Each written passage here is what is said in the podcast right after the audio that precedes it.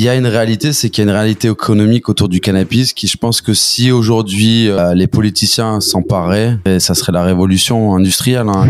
Je crois que j'étais le premier producteur de fleurs CBD en France, hein, même en Europe. Dans l'interview dans Vice, il a commencé à faire des amalgames en fait que j'ai mis en place avec l'association. Je pense que les copier-coller qu'il a fait sur le site internet, en arrivant sur des délires en mode le CBD, ça peut être une alternative au cannabis thérapeutique. Et le mardi matin, on arrive, le jour J, on avait toutes les caméras des télés nationales qui nous attendaient. Parlons Cana, le podcast des acteurs du cannabis légal vous donne rendez-vous bientôt avec un nouvel invité.